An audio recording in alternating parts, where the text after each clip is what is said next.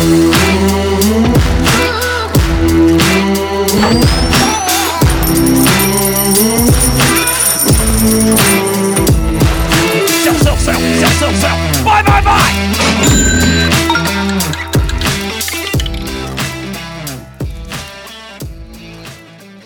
the AM FM 24 7 radio network, broadcasting from AM and FM stations around the country.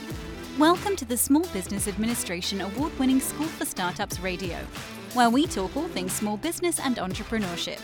Now, here is your host, the guy that believes anyone can be a successful entrepreneur, because entrepreneurship is not about creativity, risk, or passion, Jim Beach. Hello, everyone. Welcome to another exciting edition of School for Startups Radio. It's Wednesday, the 15th of November.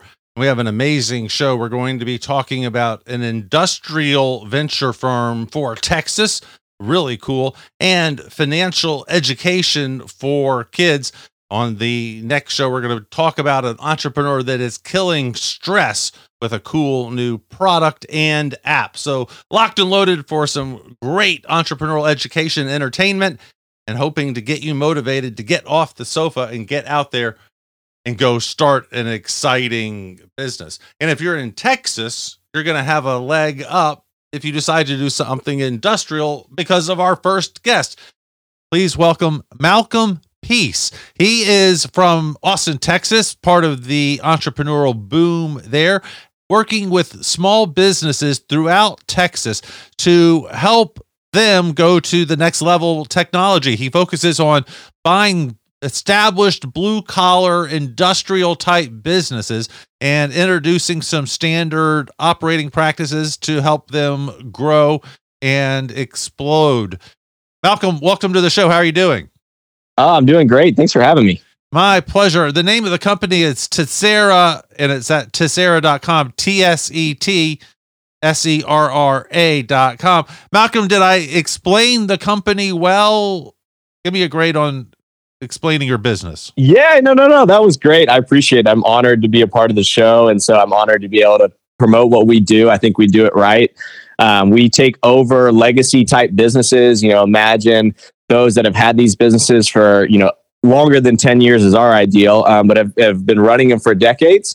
Um, and they don't have anybody to give it to. So we come in as that quasi son, niece, nephew, or daughter that could run the business for them and take it over and be that next uh, baton holder. Really, is what it comes down to. To take a business from zero to seven figures is an incredibly difficult challenge, and we're just that next phase of the business. We try to take it from seven to eight figures, and we play in that three to twelve million dollar revenue space um, because once you've kind of reached that, there's enough uh, meat on the bone for everyone to be able to do the things that they want to do with the business. And primarily for us, we want to take the business into the 21st century by adding low code, no code software and better standard operating procedures to help it scale. All right. So be more precise about the type businesses. Legacy, does that mean HVAC, plumbing, uh, car repair? How am I doing?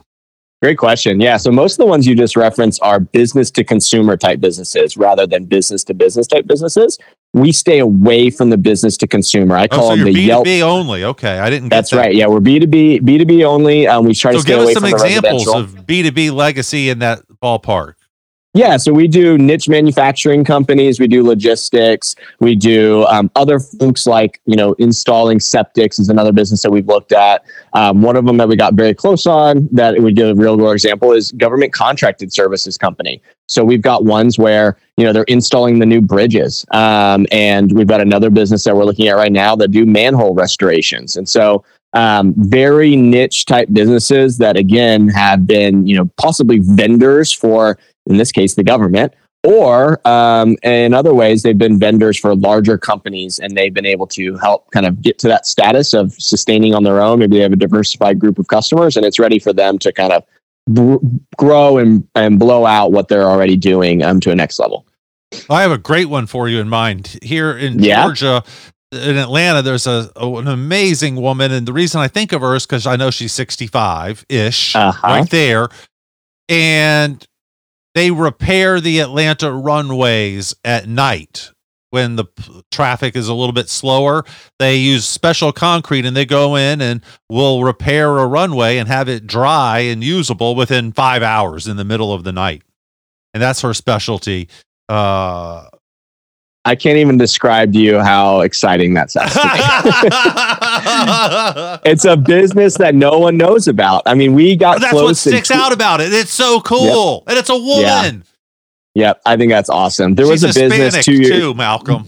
Oh, there you go. I mean, Um, yeah, two years ago, we looked at a business. It was a mulch manufacturing company that had a second arm to it um, that did uh, um, uh, like remediation and um, for fires and other things like that, but also um, just like ir- um, erosion control and all that kind of stuff. And man, I, I still to this day think about that business. The owner wasn't ready to sell, and I totally understand and can respect that. Um, but I, I, I would have loved to run that business. Just these businesses that people just don't think about make the world go around. I would love to be involved in them. What's wrong with a really good HVAC company? Uh, why don't you want to be in the consumer space? Um, there are people that are better at it than me, and there are people that are actively putting money into it that are more capable than I am. That I'd, I'd rather just play in my space, Okay. candidly. Um, know, uh, there, Dwyer, You know, the Dwyer family down there in uh, Waco. I don't know the Dwyer family. I'd have to look them up. But I've got a good buddy who's in the Midwest um, that has done exactly that. He took over the business from his dad, who took it over from his grandfather, and they do residential. That's all they do. And um, I'm, you know, more than impressed with the capabilities of what they've been able to do. Uh, I don't remember her first name. She was on uh, Undercover Boss. Uh, the Dwyer family owns 15 nationwide brands in the HVAC, pool cleaning, you know, renovation type space. But anyway, and as you said, they play in their space. They don't do consumer, I mean, don't business stuff. They do. Yeah, that's exactly consumer. right. So they're just- in their it's a lane and you're in different- yours. Yeah. Yeah, it's just a different skill set, and and that's the thing, right? Like in this in this game, and I think that that's the part that I always try to convey to anybody that's exploring buying businesses or you know on the verge of you know doing some sort of M and A with the business that they already own. Don't don't overestimate your ability to you know take on something that's not in your wheelhouse. And so we trade we try to be very specific. So we exclusively look at businesses in texas although that would have been awesome to buy the business in atlanta. We exclusively look at businesses in texas because it is i think the 10th largest economy in the world at this point um, and there's just so much opportunity for folks like the lady you just mentioned that have been running these businesses for a long time that need an exit and they need some way to transition out and we try to be that solution to them All right. Let's go and have a conversation with that guy. You approach them and you're, oh, I'm really impressed with your septic business selling to developers. That's a great idea, great niche to only sell to developers. Uh, you're doing three million a year in revenue, taking home three hundred, four hundred thousand dollars. Your business is worth five times that. It's worth two and a half million. The guy goes, What? F you, my business is worth $10 million if it's worth a penny. How's my play acting, Malcolm? Uh, that that sounds like a conversation I've probably had uh, ten or a dozen times in the last few months. um, that is fairly accurate. Everyone overestimates what their business is worth. Um, one thing that I would say that you got some on those numbers is uh, the margins tend to be a lot better than that in some of these niche businesses, and they usually have taken over, taken home, sorry, some really good money over the last few years. And so in, in some cases, they've taken home, you know, we, we look at a minimum of 750,000 as kind of our threshold. We've looked at lower down to 500 at times. Um, but we like to play in the space from 750 to 1.25 um, take home. And um, th- that's net profit to the owner. Free cash flow is a really important term we like to talk about. What was the free cash flow of the business, not what you think that you, you know, ultimately got out of it. Um, and so, you know, all that to be said, um, yeah, a lot of business owners with that in mind, they look at it and say, well, heck, I've been doing so great for the last few years. Why do you think my business is only worth this? And I say, you know, there's a risk component that goes into this. If I go buy your business, and there's a lot of folks doing this, talk about the HVAC, you know, space. There's folks that are buying these businesses at 8x multiples and there's a huge risk component that happens there. And I don't think the alignment of what we're trying to do with the business and what the owner potentially wants from their business, which is to carry on with the name, to carry on with you know the employees that they already have. Those things can't necessarily work. And and there's other folks that differ with me on this opinion, but if you buy too high of a price in this space, the likelihood of the business being successful in the next five years is very, very low, in my opinion. Well, what do they say? You make your money when you buy, not when you sell. I would I would absolutely agree with that. But I want to make it a win, right? I want that um, uh, owner to walk away thinking, "Man, I got a good deal out of it." And most of the time, that good deal to them is that they know they've been, the business has been entrusted to somebody that could ultimately, you know, really take care of it. And that's probably what they care about a lot. If I built a business and was selling it, I would, you know, the way it was going to be treated would manage or matter a lot to me. So, Malcolm, let's change gears a little bit. Uh, where'd you get the money to do this business? How did the business get started? Where'd the idea come from?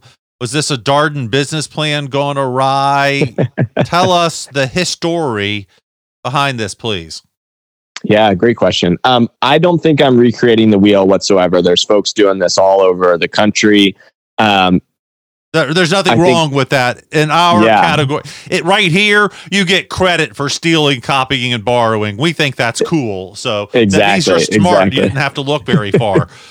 yeah. So there's a lot It'd of folks already doing if you stole it from a Duke student. If like the Duke there we student, go. you know, had the business plan and you stole it from them, that'd be even better. Yeah, I was honored. I actually got to speak at a conference at Duke a couple months back. Um, it was really honored because I got to speak about what does it look like to go out and do this. Um, and in the crowd was one of my investors. So it was really, you know, coming full circle of sorts um, to be able to sit there and, and to be able to communicate. And him coming up, coming up to me, he's actually based in Atlanta um, came came up to me and just you know patted me on the shoulder and be like, "Thank you for saying it how it really is," and, and encouraging people to just go get after it. So, um, you know, truth truth be told, we buy businesses on a deal by deal basis, and so um, we don't we don't raise a big fund. Um, I think fund structures work for some folks; they don't work for what we're trying to do necessarily. Um, though we may change that in the future. We always you know, I, I do get to run the ship a little bit. So as a result, um, we may change course at some point, but we raise capital on a deal by deal basis. And it's a lot of relationships with folks that are already business owners. Um, that uh, want to diversify what they're doing, want to diversify what they're exposed to, um, and so a lot of them have you know either run business owner uh, businesses in the past or they're current business owners, and they want to be a part of you know what we're doing holding on to these businesses long term get paid a dividend after a year after we stabilize everything and they want some mailbox money and they want to know that it's entrusted to, to folks that are really trying to do it differently and improve the process and not just flip it. We really do have an intention to never sell these businesses and so it changes the conversation. In some cases there's some investors that that doesn't fit their investment profile. And so going through the rounds of communicating that over and over and over again here's my software stack Here's what we're going to implement. Here's my 100 day plan. Here are all the tools that we're going to use and how we're going to stitch it all together. Here's who goes in first. Here's how we communicate org structures and charts and all this kind of stuff. Communicating that time and time again. You know, people come out of the woodwork of like, yeah, I would love to be a part of what you're doing. So this is what we do on a continuous basis. But where'd the idea come from? I was standing with the guy I was a part of another partnership. We were buying hospitality, food and beverage businesses. I was standing with the guy that was going to bring our roll off dumpster for our event venue that we were building. And I just happened to strike up a conversation with him about like what he's going to do after he had done with, he was done with the business. And he said, I don't have a plan. And I was like, wow, you're 60 years old you don't have a plan i hear i heard about this there's a there's a term sometimes used in our space called the silver tsunami um, it's all these retiring baby boomers that have all these businesses. They have no, you know, son, niece, nephew, or daughter that want to go take it over. And here's a guy in front of me that fits that profile exactly. Um, and I said to him with a bit of a hesitation in my voice, "Could I buy your business?" And uh, it didn't work out, but it was a moment where I was like, "Wait a second! Like I'm already doing everything previously, just in a different sort of partnership."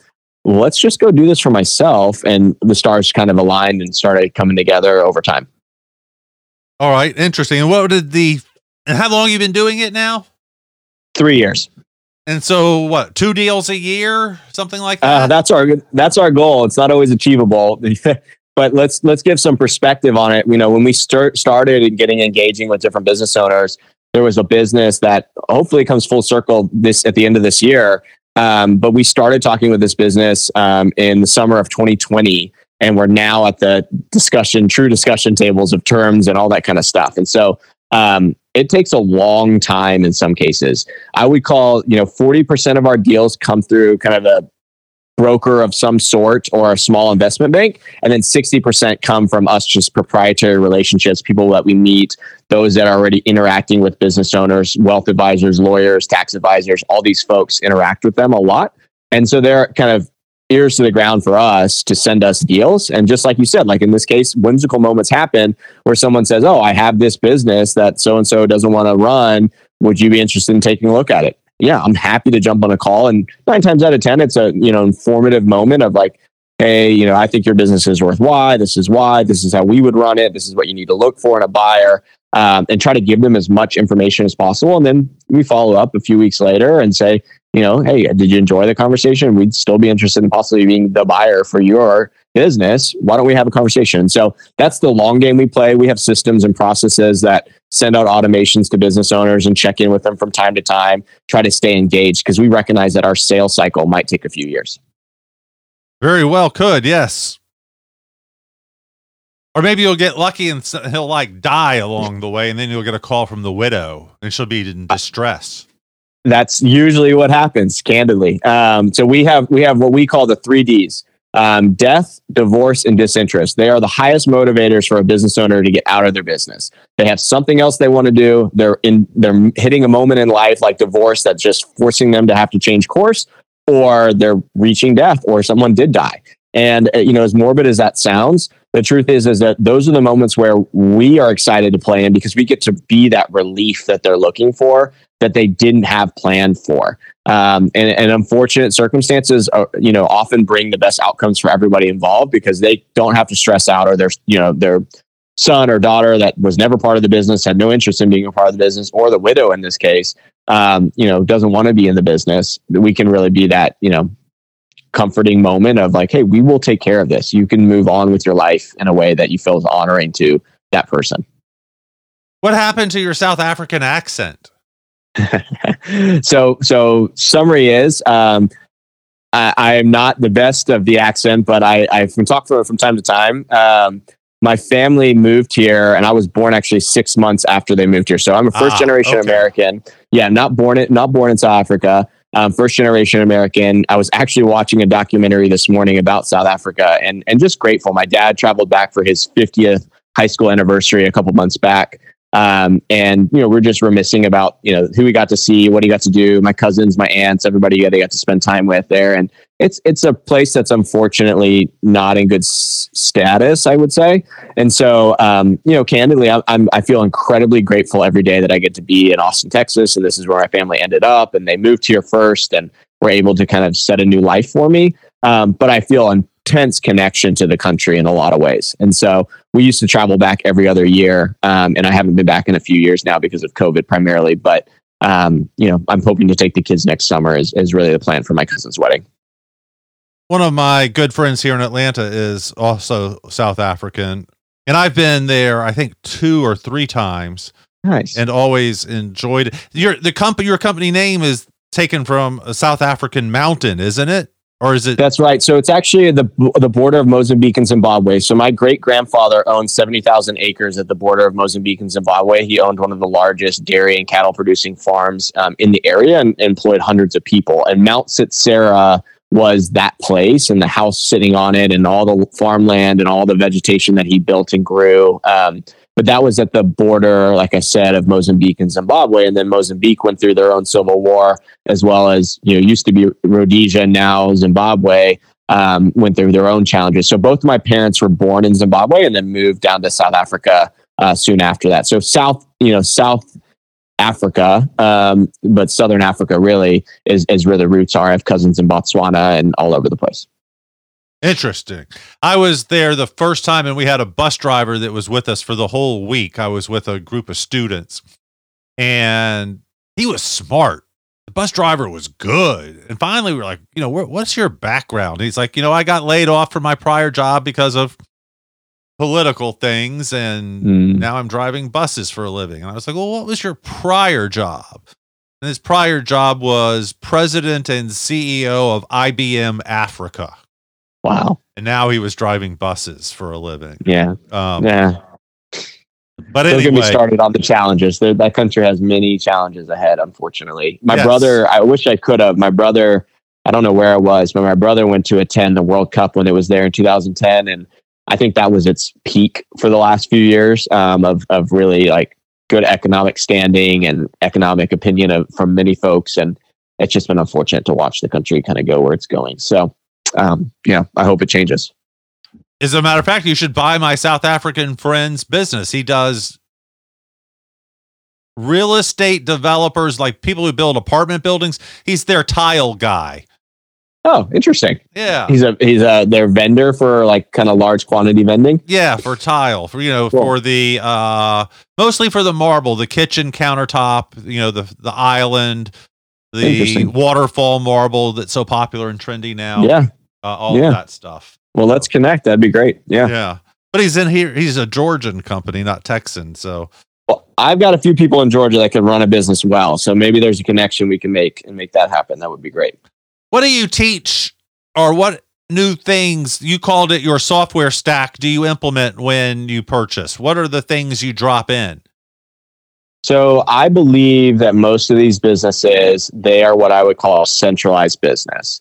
And they're a business, and this is not anything revolutionary. They're a business that's centered around the business owner. It's a different skill set to take a business from zero to seven figures than it is to take it from seven to eight. And most often or not, when you're going from zero to seven, you are in the middle of the business. And a business owner struggles, especially when you're making good money. Like all credit to them. When you're walking away with, you know, $750,000 at the end of the year, why change what you're doing um, after grinding for the last few years? Like, why, why would you do that? I can definitely understand, but it takes a different skill set to go from seven to 10.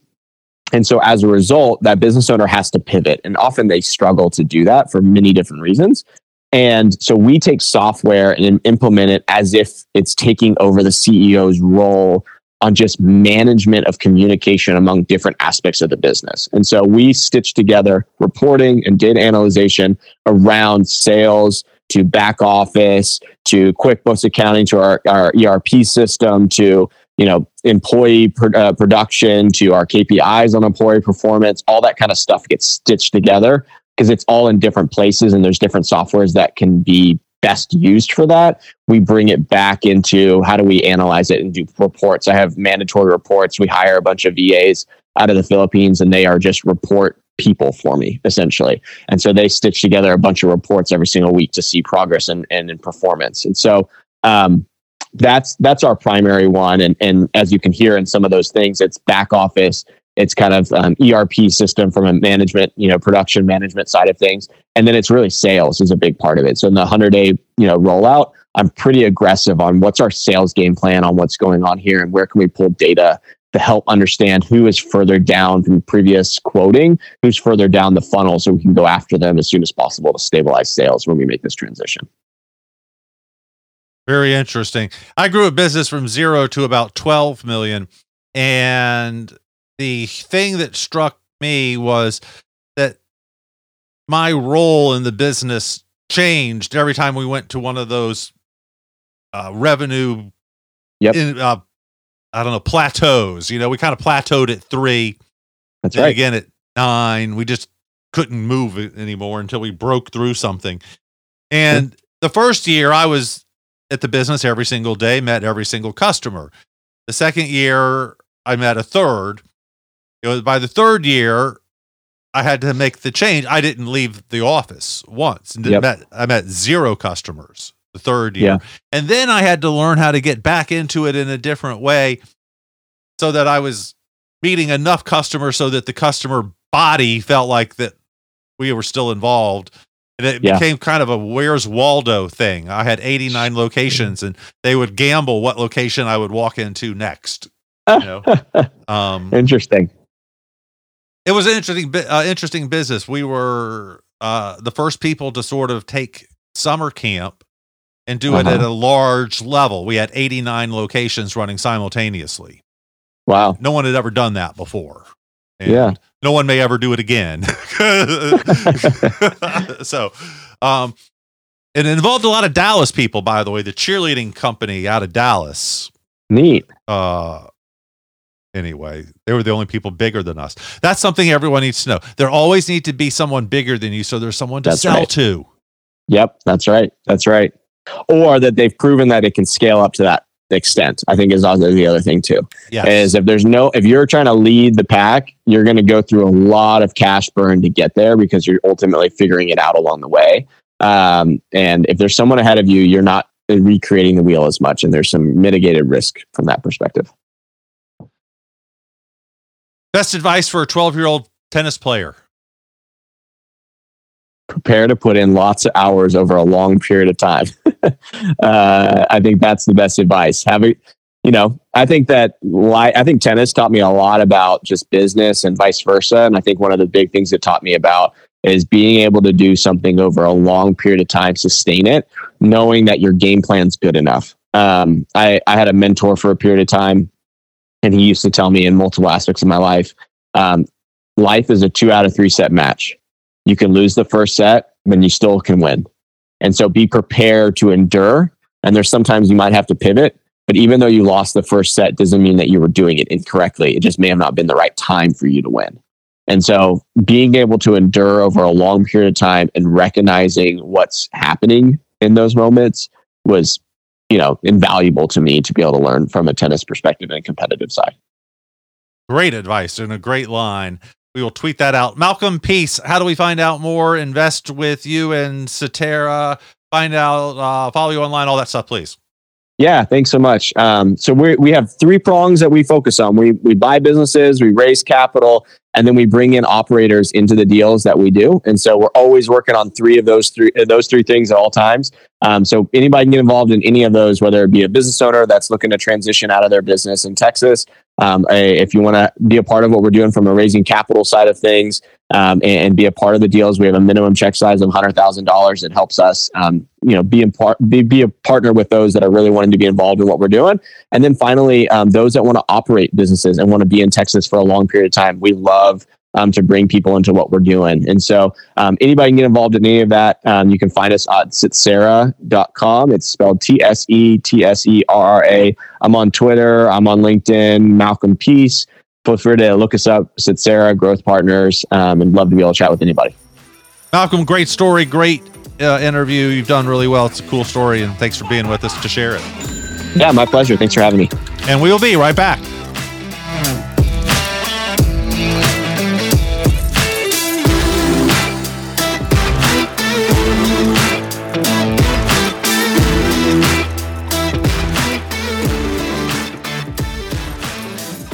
Next guest, I am uh, really in tune with her topic and what she's doing. I think this is some great stuff. Please welcome Maya Corbic to the show. She has not had an easy life. Uh, I don't know if that's I don't know if that's a fair statement, but she grew up in war torn Bosnia and had to come to the United States. Family lost everything, had two suitcases and a hundred bucks when she got to America at the age of 15.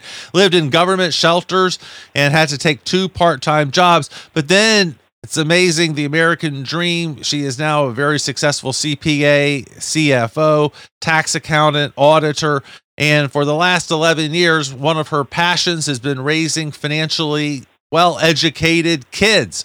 She has been teaching a kids curriculum and now has a new book called From Piggy Banks to Stocks The Ultimate Guide for a Young Investor. Maya Corbic, welcome. How are you doing? Hello. Uh, well, thank you. Thank you for having me on the show. First of all, I'm really excited to be here. Uh, and I'm doing great. I'm just really, really uh, happy to be talking about teaching kids about money, teaching kids about investing. Uh, that's my passion. So I'm really excited to be here. Thank you for having me. All right, you're a mother yourself, right? How did you get involved in this? Was it because of your children?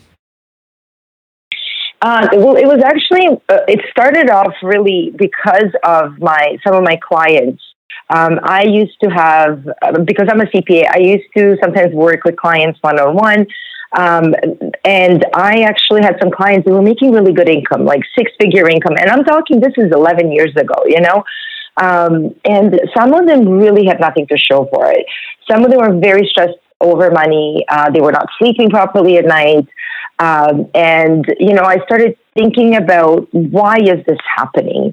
Can we educate these people? I also realized that even though I would give them certain advice, they agreed with me and it was um, important to follow that advice, but they wouldn't necessarily follow it. And the more and more I thought about it, I realized that it's probably because um, they already had certain money habits that were harder to change because they were adults. So I thought, what if we could actually teach kids about money when they're younger and instill these good habits um, in them. And hopefully, by the time they're adults, these habits become second nature to them. They say that 95% of what we do, we do on autopilot. So, you know, I was thinking, like, what if we teach our kids to save by paying themselves first? Um, you know, this is something they can do on their way to adulthood. They, that just means that they wouldn't be spending all of their paychecks as soon as they get them, but, you know, they would be actually paying themselves first, saving some money, then investing. Um, so that's kind of how it all started. And my kids were very little at the time. I only had a a six and a four year old. They were only six and four years old. Um, and I started asking them some questions about money, and I realized that they did not know much about money. Um, so those two things kind of uh, propelled me on this journey. And um, what were the questions you asked your born. kids, Maya? Uh, well, I think actually it wasn't. It was actually my son that made a comment. Um, he told me at that time I was driving a Jeep Cherokee, and my son was six years old. And one time he made a comment. He said, You know, you really need to get a new car. and I said, Why? And he's like, Because your car sucks. It's not a nice looking car. and I thought, Well, what kind of car should I get? And he was talking about a Ferrari. And then I asked him, you know, how much Ferraris cost? And I, I realized at that time that um, he had no concept of prices or how much things cost. That a Ferrari is a lot more expensive than a Jeep Cherokee that actually was fully paid for, um, and I was driving without having to, you know, make car payments. So um, yeah, it was it was kind of like things like that. You know, he, he they would make comments, and then I would follow up with questions, and we would have a very interesting discussion. Uh, that is fascinating and scary. My kids have told me the same thing.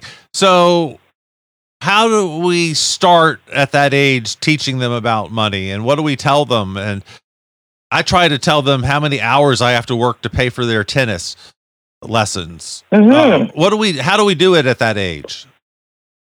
Yeah so i mean age i, I would say like age four or five is um, even six is perfect age to start.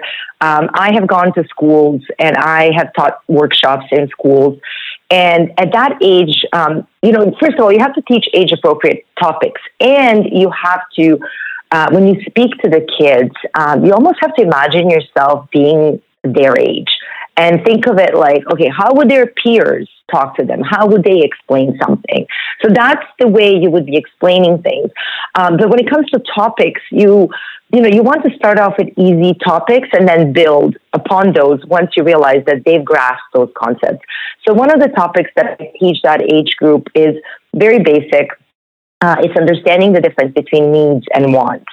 Um, and kindergartens, they get that. They understand that needs are the things we need for survival, such as, you know, food, water, shelter. Um, they also understand that wants are candy, toys. Like we don't need those for survival. They're just fun to have. Um, I don't really go into discussion of. I call those like gray needs and wants, meaning like designer clothes. Uh, kindergartens understand that we all need clothes, but at that age, they don't understand the designer clothes. So that's the concept that maybe I would introduce to like uh, kids in grade four or five, six, definitely grade six. Um, but you know, with these younger kids, we keep it very, very simple. Um, and you know, it's like uh, needs and wants seems like you know such a basic topic, and um, kids get it. But I've also uh, learned that if we don't teach this at a very young age, I have seen adults that struggle with this concept. You know, putting needs first over wants. Um, so this is definitely something that you know we want to teach our children that we want to kind of um, gently, gently um, kind of hammering their brains. because um, one thing I want to mention though is it's really important not to um, make these lessons heavy. And you know, for parents, you will be repeating some of these lessons over and over and over again, and eventually they will sink in Uh, just don't give up and you know don't get discouraged. It's kind of like teaching them about manners or to wash their hands every time they come in into the house. You know, um, so it's it's just one of those things. Yeah. All right. And when do you start giving them an allowance or do you give allowance? What are your thoughts on giving children money through gifts or through chores? So uh, that's very, thank you for bringing that up. Um, that's actually over the last 11 years, uh, what I have realized is that parents are very much divided on this issue. And um, I believe that there is no right answer. I do believe that every family needs to do what's right for them. Uh, when it comes to money, we need to teach our children uh, about money based on our personal values. It's kind of like parenting. We don't all parent the same way. We parent based on our family values. So when it comes to allowance, there are really four different allowance methods. And I strongly encourage parents to choose one that resonates best with them. And even if they choose that one and it doesn't work, um, then they can choose another one or try it. Um, and you know, before I even tell you, is it okay if I tell you what the four allowance methods are? I'm assuming please, everybody yes, wants to know please, that. please. Yes. Okay. So I'll just do like a quick 101 allowance uh, lesson here. So um, when you think of allowance, don't think of it as a gift. Okay. A lot of times we think when somebody's giving us money, we think of it as a gift. Think of allowance as a teaching tool. Okay. So it's not a gift, it's a teaching tool. Why is it a teaching tool? It's a teaching tool because um, it helps our kids learn how to manage money when the stakes are low and dollar amounts are low. So um, it's better to teach our kids, to have our kids um, learn about money now uh, rather than when they, let's say, graduate from college and maybe they have a six figure salary. At that time, the dollar values are higher, the stakes are higher. So if we never thought of about money, they can actually make some significant mistakes. Um, and so if we give our kids allowance now, even if they make mistakes, it's okay. We want them to make mistakes. We want them to learn from those mistakes. It's not a big deal if they, you know, misspend 20 bucks or even if it's a 50 bucks. Okay. It's, you know, it's kind of hard as a parent to watch them make certain decisions, but, um, you know, that is the point of allowance. Now, there's, as I said, there are four different types of allowance methods. Um, and the idea behind them is like, you know, you're transferring the money, um, sorry, the responsibility of deciding what to do with money from you onto them. But you're not just giving them money. Like there, you have to implement certain rules, and we can just we can talk about that in a moment. But um, when you are transferring this money from you onto them, they're the ones deciding. Do I want to buy that toy? Do I want to buy that candy? But once that toy and candy is bought, there is no more money left. So um, they have to be, and they also know how much money they have left over. Whereas when you're buying things, they have no idea how much money is in your bank account. So that's why they keep pressuring you and asking you maybe, you know, to buy them that next toy or that candy. So when it comes to allowance methods, um, the first one is allowance tied to chores. Parents who support this allowance method, uh, they want their kids to learn that the value of hard work. You know, money doesn't grow on trees. You get rewarded for your work, and you know, um, if you obviously do not do your chores, you don't get paid. The second allowance uh, method is allowance method not tied to chores.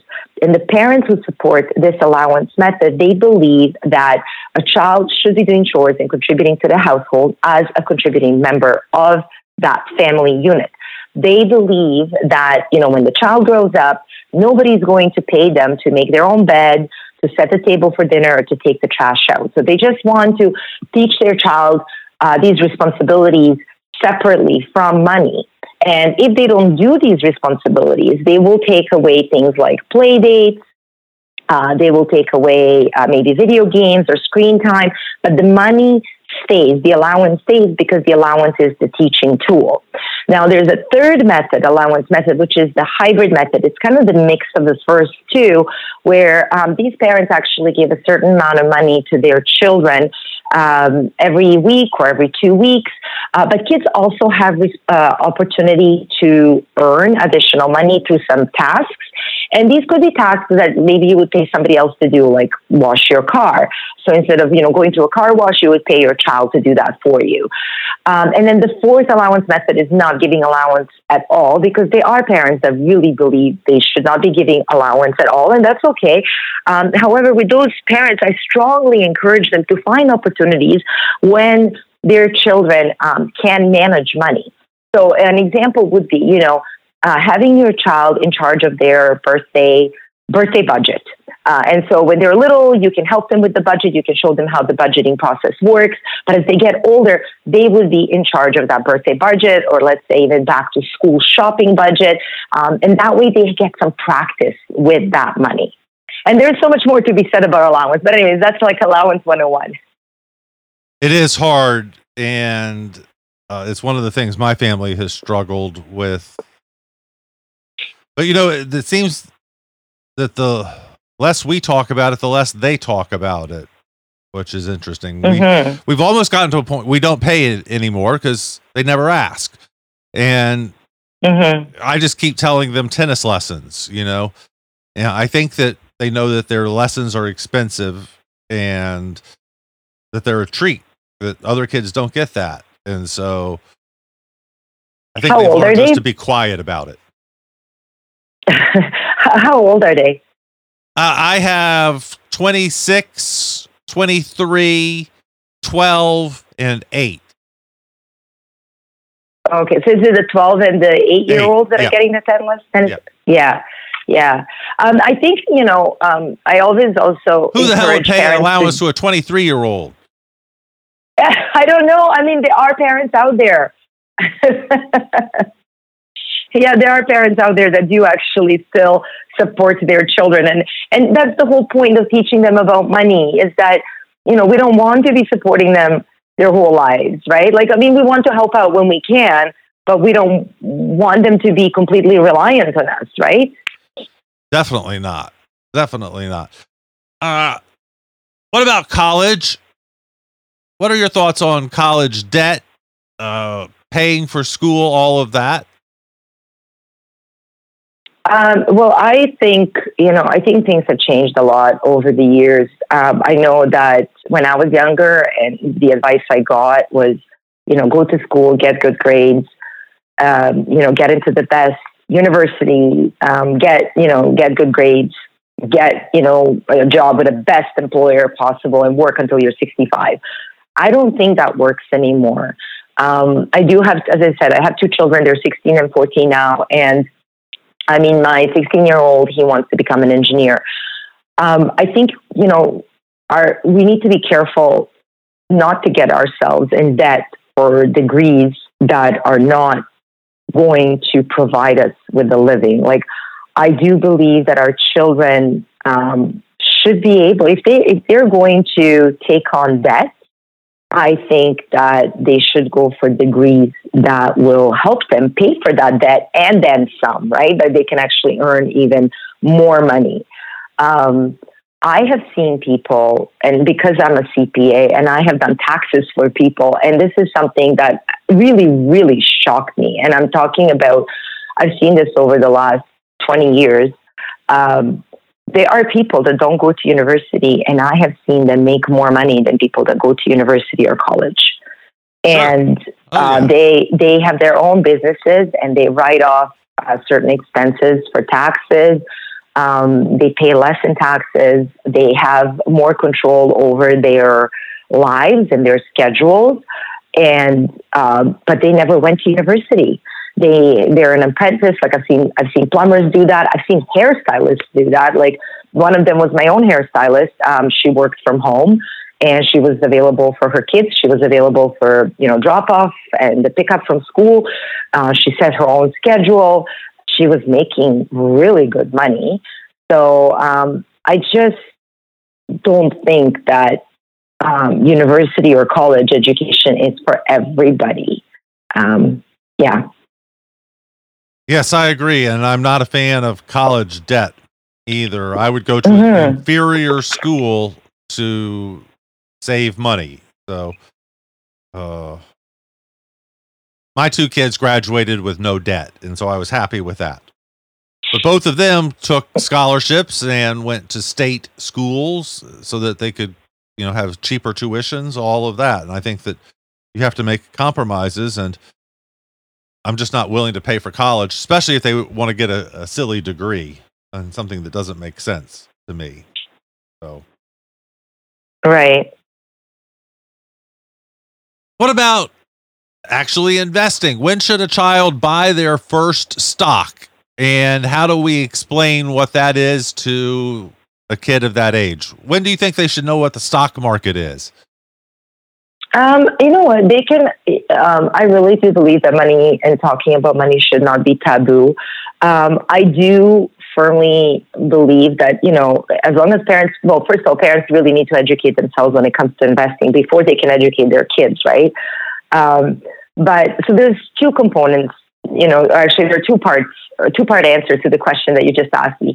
So the first one is um, for any parents that are that have a baby on the way, um, you know, I always encourage them strongly to start investing for that child as soon as that child is born. Um, you know, they can open up an account, and you don't really. The sooner you start investing, um, you really don't need to invest a lot of money for that money to become to grow into something bigger. And it's simple math, right? It's compound interest, and a lot of times, you know, people freak out when I start talking about math. That this part of math is really simple. Like the famous, one of the famous uh, investors, Peter Lynch, said, as long as you have completed grade four math, you should be able to learn how to invest. So. Um, so that's one part, you know, if we can start investing on our kids' behalf as soon as they're born, they won't obviously at that age they don't they don't even know this is happening for them. But when they become four five six years old we can start talking about investing in a way that um, you know teaches them that they don't they don't necessarily only need to be a consumer that they can be an investor. And what that means is that um, you know maybe they want let's say a toy or um, from a particular store. Well, um, they don't necessarily just need to be consumers and buy that store, uh, sorry, toy from that store, but they can also be investors. Um, and I'm just going to give you an example here. And the stock that I talk about doesn't necessarily mean that I'm endorsing those, or you know, I really think everybody should do their own due, due diligence and figure out what they're going to invest in. But this is just an example. Let's say you have a teenager, and you know uh, they're using iPhone, they're using iPad, they have the Apple Watch. Well, they're using a lot of Apple products. So instead of just being on that, that, that consumer, why also not invest in Apple as a company? Okay, so we can teach them that they can actually own uh, shares of Apple. We can also, you know, for younger kids, we can teach them that they can own shares of Disney uh, instead of just you know going to Disneyland or Disney World or buying like Disney products and, and so on. So um, you know, and and the way to do that is um, you know we can actually invest on their behalf by um, you know buying one share of stock, let's say of Disney or Apple for their birthday, in addition to let's say another birthday present, or it could be buying a share of a company uh, for as part of their Christmas gift. And um, you know, it, there's just a lot of different ways to go about it, but it's just normalizing investing for our children, making it seem like you know this is just something we do. It's kind of like you know, I don't know, we brush our teeth. We we also invest. Um, it's not a big deal, but I think the big part of it is just educating ourselves and understanding how it works. And it's not as complex as it may seem. Um, people are really intimidated by it, but it's just investment jargon that really, really confuses people. My 12 year old son, I've mentioned that he takes a lot of tennis lessons. He's a, a great player. He's very addicted to the sport.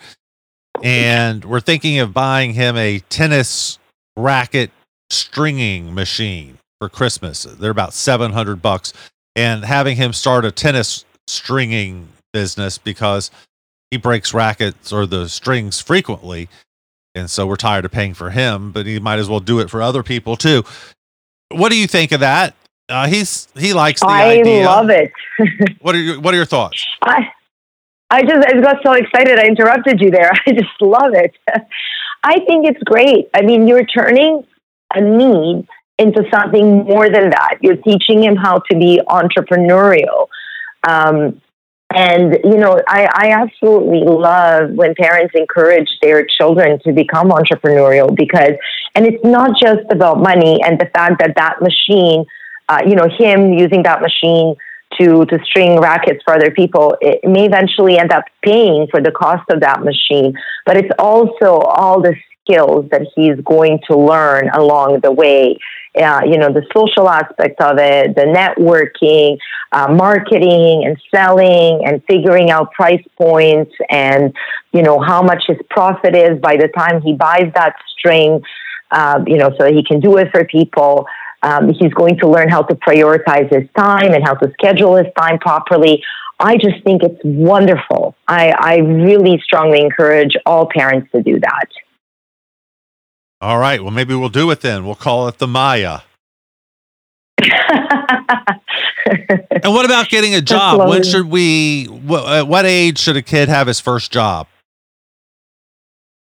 You know what? Um, I think that depends. Um, again, a family to family, whatever they feel comfortable with. Um, I know some of the families that have participated in my programs, uh, they had children as young as eight years of age do certain things, um, not necessarily jobs, but it was more like entrepreneurship things.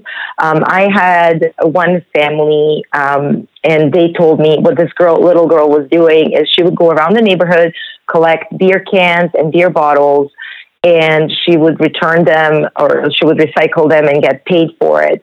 And everybody in the neighborhood knew that's what she was doing. And originally started off because she was uh, trying to save up some money for a laptop. But then it just continued. Like she's been doing it for years. So I think it depends on when your child is ready, when your child wants to do that. I know that some parents are not really big on that because they want their kids to focus on their sports and getting good grades. Uh, so some kids may be extremely, extremely busy and there may be no time for that because they're trying to get into top schools, top colleges, or um, so I, I think it's really um, up to each family. But I think um, the parents need to sit down with the, I guess, the child and decide, um, you know, whether or not they want, you know, when is the right time for that child to to get a job, to learn those skills, um, and maybe even in the summertime, you know, when the kids are off from school, maybe they have more available time. Maybe it's worth getting a job for a couple of months, and then when the school starts again, you know, putting that job on pause and you know going back to the sports and the school uh, but I do believe that those skills, when kids work, that um, they are really important to prepare them for the adulthood, for working in the real workforce. You know, when they become when, when you know when they become of age. Maya, how do we find out more? Get a copy of the book, follow you online, all that, please. Yeah, so I actually have a very uh, big Instagram account. Um, I have about 128,000 followers, so it's pretty big. So you can follow me there. There are some impersonators, so just make sure you don't follow a scammer. I do have a blue, blue check mark next to my name, uh, but the Instagram handle is teach.kids.money. So that's teach.kids.money. Um, uh, my book is, as I said, um, it's actually coming out and it's on Amazon. And you can actually, if you just pull up my name, uh, which is spelled M A Y A, and the last name is Corbic. So C as in Charlie, O, R as in Robert, B as in Bob, I, C as in Charlie. So Maya Corbic or piggy banks to stocks. Uh, the book is there. You can actually uh, find the book there. But yeah, if you have any questions, feel free to message me on Instagram. I try to answer back to everybody. Um, and I'm just excited uh, for anybody who joins me and my community on this journey. I think it's really important for us to educate our kids about money. I could not agree more. Maya, thank you so much for being with us. Great stuff uh, and really appreciate it. Thank you so much for having me on the show. And we're out of time, but you know what? We come back tomorrow. Be safe, everyone. Take care. Have a great day. Bye now.